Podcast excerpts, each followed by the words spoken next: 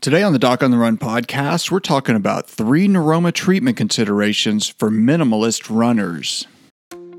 So, the big question is this How are runners like us, who don't like hearing doctors say, just stop running, who know that we simply have to stay active, how do we heal in a way that lets us stay strong, maintain our running fitness, and keep preparing for the next race, and still heal without making the injury worse?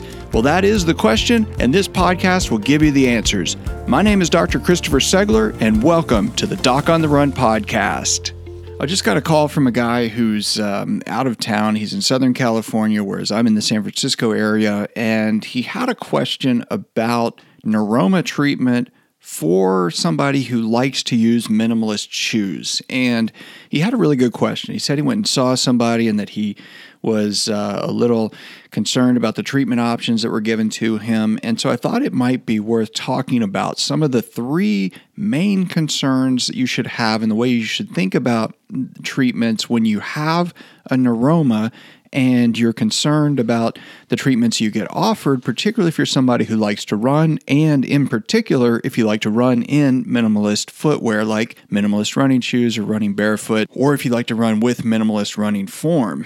So, the first thing we talked about with this guy during this call was that you have custom orthotics, which is one of the first line treatments that's ever recommended for people who get a neuroma.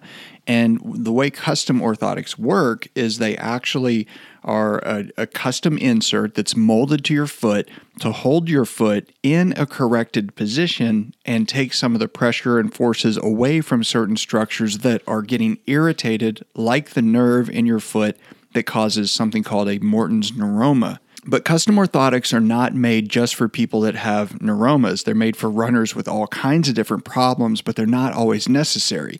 And so, the first consideration when you like to run in minimalist shoes and you have an neuroma and you're trying to get it better is when somebody recommends custom orthotics to you, you have to realize that custom orthotic inserts actually work best in normal running shoes. So, a custom orthotic has a deep, rigid heel cup and material that supports your arch but holds your heel bone in a certain position. And that relies upon the outside of the shoe or the structure of the shoe basically holding your foot in that corrected position. And so when you run in minimalist shoes, the orthotics are going to definitely feel weird and they are definitely going to function a little bit differently than if they were in really normal shoes that have more external support. So when somebody tells me that they're a minimalist runner and a doctor recommended custom orthotics, it's not that that's the wrong recommendation. It's just one that is going to feel seriously different and very strange to anyone who likes to run with minimalist form in minimalist running shoes. And, and I don't think that most runners are going to enjoy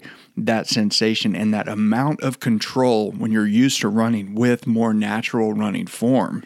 But then the second concern is when you get a little bit worse, a little bit longer down that continuum, when you've had a neuroma that doesn't seem to be responding to normal therapy, is the idea of surgical intervention to remove the nerve. There's a I've been lecturing about this and doing lots of different podcast episodes for a long period of time talking about my opposition to this relatively common surgery. And when you have a neuroma that does not get better, a Morton's neuroma in the foot that continues to get inflamed and becomes painful, and you start having burning pain, radiating pain, pain that just doesn't go away, well, one of the common treatments is to remove the nerve. Now, this is the only place in the human body where we, as physicians and surgeons, will generally recommend surgical removal of a nerve as a normal course of treatment. There's nowhere else that we do that as a relatively first line treatment. And what we tell you is that you're basically going to have numbness in this small area between your uh, second and third toe. We'll have some numbness, but you won't have any more pain. And so that seems to be worth it. But the thing you have to realize is that most people who do this surgery, in fact, the way that I did this surgery on every person I ever did it, was that we make an incision on the top of the foot. We dissect down to where we get to the nerve. To get to the nerve, it is underneath a structure called the intermetatarsal ligament. Now, the intermetatarsal ligament actually connects all the metatarsal bones together, and those are the bones that you feel in the ball of your foot that you stand up on. And so, when you cut through the intermetatarsal ligament, since it holds those bones together, it can cause an destabilization in your foot or a little bit of excess motion that you may actually notice as a runner. The reality is, is that most people who are not athletic will never notice that loss of stability that is afforded by the intermetatarsal ligament. So, most people, frankly, who aren't runners, who aren't minimalist runners, who aren't athletic, they'll never ever know. But you, as someone who runs in minimalist shoes, you actually might notice that and it might feel weird to you. And it could potentially even put you at higher risk of developing other problems later, like metatarsal stress fractures or some other issues. So, uh, that's one of the reasons that I don't really recommend surgery uh, unless it's an extreme case for somebody that has a neuroma when they're a runner. And that brings us to the third consideration, which is conservative therapy for a neuroma when you are a runner. And you have to realize that this has very few drawbacks. And so I don't think most runners should want to jump to a drastic treatment and they should try what we call conservative therapy or non surgical therapy whenever possible. I myself actually had a neuroma when I was in uh, residency, in my surgical residency. I was walking around all day during the day and then standing in the operating room and doing rounds and stuff in the evening and at night and early in the morning. And so I spent a lot of time on my feet. And I got a neuroma and I did not have surgery. I did not even inject it. All I did was use some modified pads to take some of the pressure off of that area, and then it improved. It improved after only a few weeks. I was actually training for a marathon. I, I did not have any problems. I ran the marathon. I continued to run, and I've not had any neuromas since that time. So you can treat neuromas conservatively, and the shorter period of time you have had neuroma pain, generally speaking, the more likely it is that you will quickly get rid of the discomfort and get it to calm down if you can do some simple things to actually get it on track. But again, if you remove the nerve, the idea of conservative therapy is already gone. So you can't do the things that might work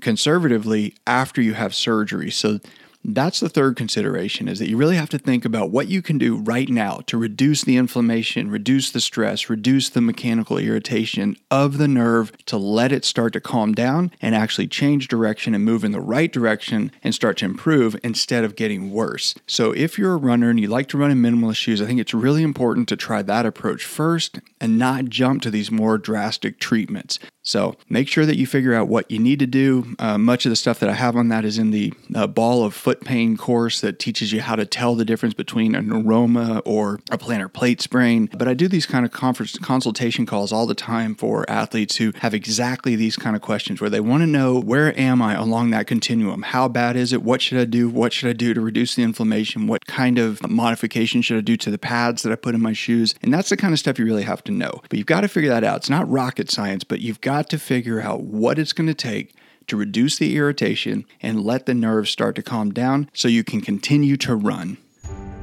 Is it possible to keep running even if I have a stress fracture? How can I tell if I really have a neuroma without seeing a doctor? How can I tell if I have a stress fracture without getting x rays? What can I do to help my plantar plate heal without losing all of my fitness? What are all the tricks Dr. Segler uses with elite athletes to keep them running? Whenever I see a runner in person, I walk them through the diagnosis process and I actually show them how to figure out whether they have a plantar plate sprain or a neuroma or a stress fracture. Then I just show them how to reduce the stress on that one injured structure so you can stay active and get back to running and not lose all your fitness. After sitting down with individual runners over and over guiding them through this process, I realized I could just put the same information in a video course and show you exactly how I do this so you can do the same thing right now in your own home. This course taught me exactly how I could tell whether or not I had a plantar plate sprain. This course showed me how I could decrease the stress on my metatarsals so I could keep working out. When my doctor told me I needed to stop running, I knew that was crazy. The Ball of Foot Pain course helped me look at it differently so I could keep running. Sign up for the Ball of Foot Pain course for runners so you can get back to running. If you have a question that you would like answered as a future edition of the Doc on the Run podcast, send it to me, and then make sure you join me in the next edition of the Doc on the Run podcast. Thanks again for listening.